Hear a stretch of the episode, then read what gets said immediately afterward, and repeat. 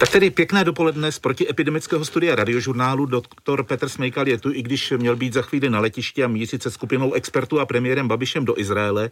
Dobrý den, pane doktore. Dobrý den. Ta cesta se odkládá. Na co jste tam nejvíc zvědaví v Izraeli?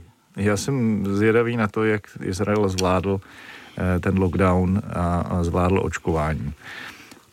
V tom směru jsem zvědavý i na jejich testovací strategii a prostě jsem zvědavý na zemi, která, zdá se, úspěšně zvládla. Můžeme si pak zavolat, až přiletíte, a říct vaše postřehy. Ano, děkuju. My, pane doktore Smejkale, už několik dní slyšíme, že kolem vás má vzniknout rada odborníků. Už je sestavená? Řekl bych, že téměř ano. Já nemohu říkat ta jména, omlouvám se, ale myslím, že nejpozději začátkem příštího týdne bychom měli vědět nejenom to složení, to se zdá nebýt takový problém, ale hlavně to ukotvení, nebo tu pozici. Jaká je vaše představa ukotvení téhle rady, říkejme zatím pracovně? Naše představa, to není moje rada, to je rada daleko schopnějších kolegů, já jsem jenom ten, co to dává dohromady, je ta, že by měla nějakou svoji místnost, kde by se sešla, buď někteří online, a chytré hlavy by zadumaly, připravili by se a vydali bychom prostě každý týden nebo 14 dní nějaké doporučení, naprosto apolitické, co by se asi v téhle situaci mělo dělat. A směřovalo by to jak k politikům, tak i nějakým srozumitelným jazykem třeba k veřejnosti. A politici, a ty politici by si z toho pak vzali, co by uznali za hodné. Minister zdravotnictví by nerad, aby tu vzniklo nějaké paralelní ministerstvo. Umíte jeho obavy rozptýlit?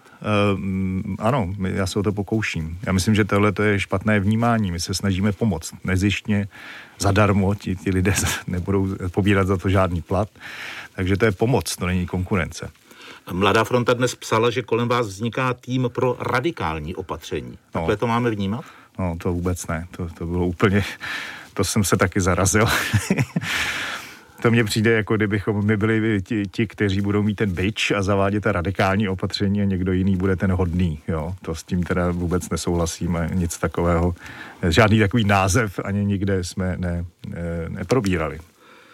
Včera, pane doktore, přibylo v České republice 15 196 případů COVID-19, což je sice o 1600 méně než před týdnem, ale pořád žádná sláva. Až se tu sejdeme příští středu, protože tak jsme domluveni. Jaká bude situace a za jakého předpokladu? A nebo je ten týden málo? Tak není to úplně málo. Já rovnou musím říct, že bych rád, abychom vydrželi v tomto režimu do Velikonoc. Já si myslím, že co bychom třeba můžeme udělat změny, to, co lidé otravují, že bydlí teda na konci té obce a nemohou do lesa, když ten les mají hned za tou obcí. Ale nic většího bych opravdu nedělal. Ano, já doufám, že za týden ta čísla budou ještě lepší, že se nám reprodukční číslo třeba posune k 0,8 nebo ještě níže a těch nakažených bude ubývat, ale v co hlavně doufám, že už za týden bychom mohli vidět i nějaké minimální, řekněme, stagnaci nebo odlehčení těch nemocnic, protože víme všichni, že ta zátěž nemocnic vždycky dobíhá. Ten nemocný se dostane do té nemocnice až s nějakou latencí, s nějakým zpožděním. Podle revidovaných údajů Ministerstva zdravotnictví bylo v pondělí v nemocnicích skoro 9 000 hospitalizovaných s covidem. Jak to, že to nemocnice ještě jakž takž zvládají? No, já za strašně velkým nasazením těch zdravotníků vemte si, že na té péči, prostě na tu péči kvalitní musíte mít taky nějaký optimální poměr té sestry nebo lékaře k tomu pacientovi. To jsou opravdu ti hrdinové, to je to maximální nasazení zdravotníků, to, že to zvládáme lůžky a snad i tím kyslíkem, protože vemte si, že vlastně kritériem toho pacienta k hospitalizaci je nutnost teda oxygenoterapie nebo terapie kyslíkem, čili to nemůžou být lázně, kde nemáte kyslík, čili zdá se, že ještě nějaké ty rezervy v lůžkách jsou, ale už jsou teda na maximu a víte, že už jsou i případy, kdy ty pacienti museli být převezeni do zahraničí, s čímž je ale bohužel se spojená enormní administrativní zátěž.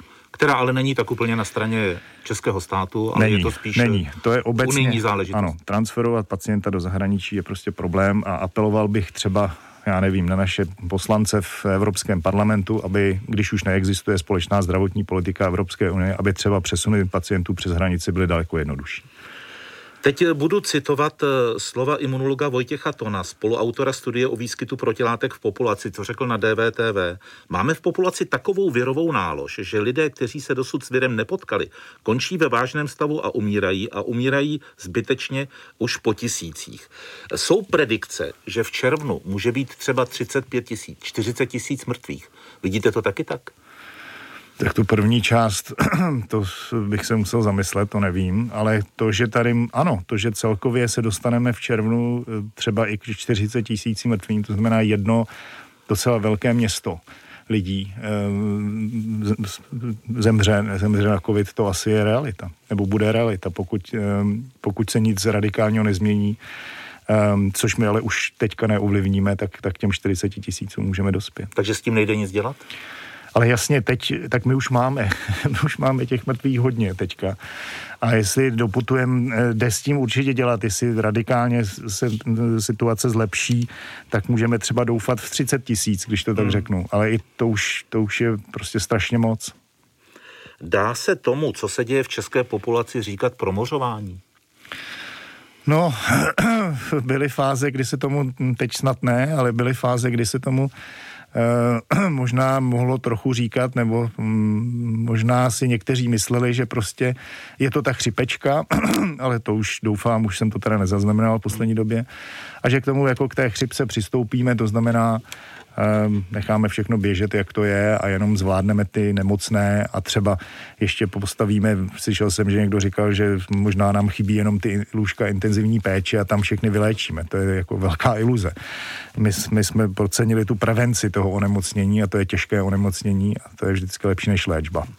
Posloucháte rozhovor pod titulkem Jak zvládnout pandemii. Hostem je hlavní epidemiolog pražského IKEMU a člen Rady vlády pro zdravotní rizika Petr Smejkal. Oproti tomu minulému roku, pane doktore, COVID-19 postihuje i mladší věkové skupiny. Máte proto nějaké vysvětlení?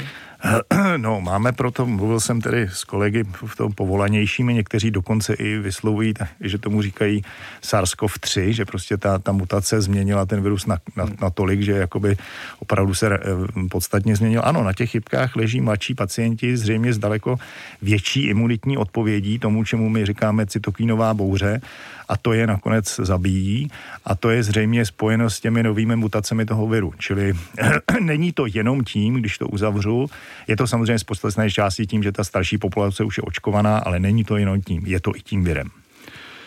Je u nás dostatečné trasování, tedy způsob, jak případně odhalit také mutace?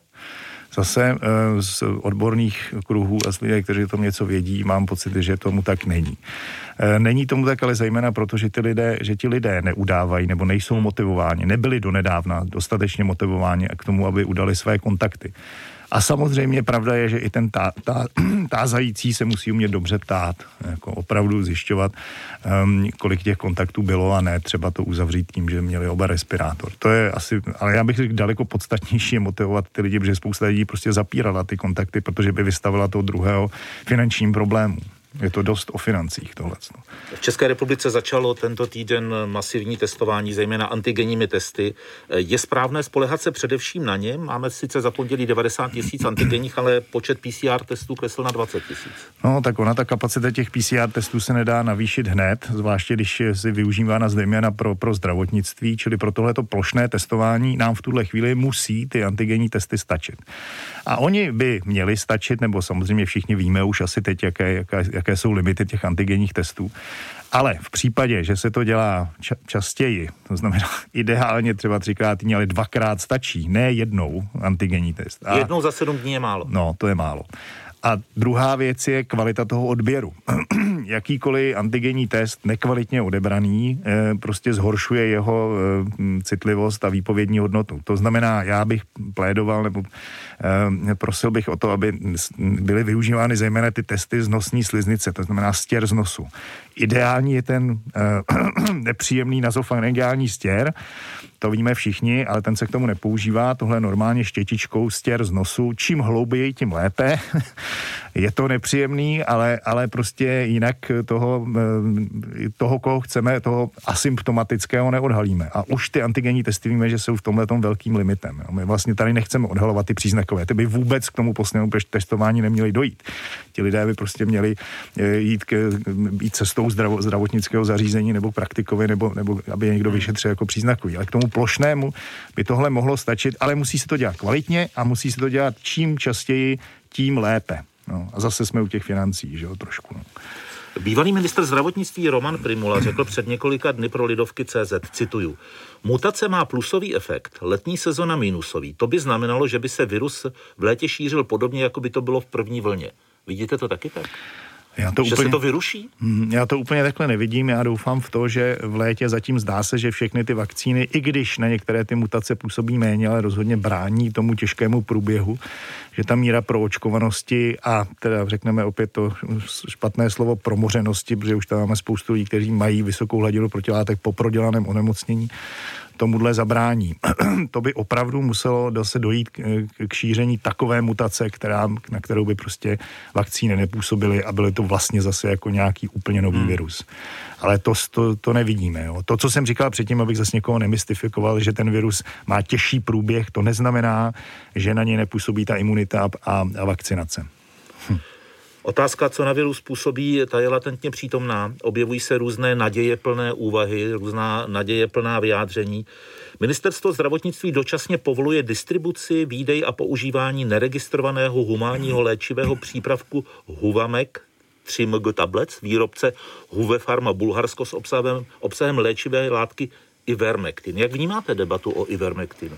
No, teda trošku opatrněji asi než někteří.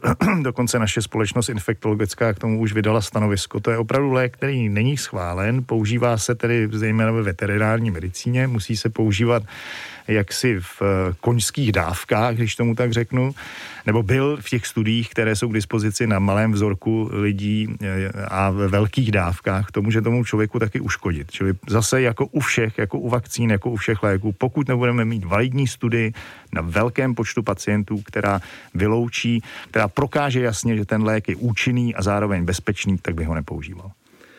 Premiér Babiš dnes v CNN Prima News řekl, cituju, pevně doufám, že po Velikonocích už bude ta doba, kdy si řekneme, kdy se vrátí děti do školy, kdy zase začnou sportovat a jak by to mělo vypadat. Říká v podmiňovacím způsobu, zdůrazňuju. A zatím musíme, cituju dál, samozřejmě strašně rychle očkovat. Jaká je podle vás v Česku strategie očkování? Rozumíte tomu? Ale ano, my jsme zvolili strategii, kterou mají i některé západní země, to znamená, nejedeme jenom podle té kategorie věku, když já vím, že většina expertů, nebo už jsou studie na to, že to je asi to nejlepší, jako Velká Británie, prostě 90 plus, 80 plus, 70 plus. My jsme tady u nás do toho zařadili i ty rizikové skupiny a těm jsme dali určité bodové ohodnocení za to jejich riziko. Oni se některé ty rizikové skupiny ale dají opravdu, ta jejich mortalita na covid se dá srovnávat s těmi, co nemají to riziko, takže třeba víme, že transplantovaní umírají až 5x, 6x častěji než ty netransplantovaní, čili dovedeme vyjádřit, že určité to jejich onemocnění má několikanásobně větší míru rizika, než kdyby to onemocnění ten člověk neměl a proto se posouvá do nějaké té prioritní skupiny očkování. To já si myslím, že tohle je samozřejmě k debatě, ale v zásadě je důležité očkovat rychle a i u těch rizových skupin zdůrazňovat to, že ten starší má vždycky přednost, jo, pokud mají stejné riziko. Takže já myslím, že v tomhle jsme nezvolili špatně, i když samozřejmě všechno je podrobeno kritice. Očkovat rychle, ano. Jak se toho dá docílit? Jak se dá ten proces podle vás ještě zrychlit? Já si myslím, že teď to je opravdu, já to vnímám zase jako u nás v IKEMU, ono opravdu pro ty nemocnice je to dost, nebo i na Bulovce, když sloužím, je to dost náročný pro tu nemocnici. Když máte zdravotníky, že my jsme to postavili na začátku na těch nemocnicích, že jo, což je dobrý rozjezd, ale teď si to skutečně tu štafetu jako největšího očkování musí převzít prakticky praktičtí lékaři a velká očkovací centra. Tak bych to viděl já, jako jsou ty arény a tak dále. Prostě ty nemocnice to nemohou, jako my budeme třeba i očkovat o víkendu teďka, to je všechno dobrý, ale už můžou očkovat i jiní. Jsou vakcíny, které se dají skladovat, AstraZeneca u praktických lékařů, takže tady bych asi se prostě opravdu to očkování opřel o praktiky a velká očkovací megacentra, když to tak řeknu. Poslouchali jste první vydání rozhovoru Jak zvládnout pandemii s Petrem Smejkalem, hlavním epidemiologem pražského IKEMU a členem Rady vlády pro zdravotní rizika. Děkuju, pane doktore, za váš čas, příští týden na viděnou. Děkuju moc krát taky, Jane, na viděnou příští týden.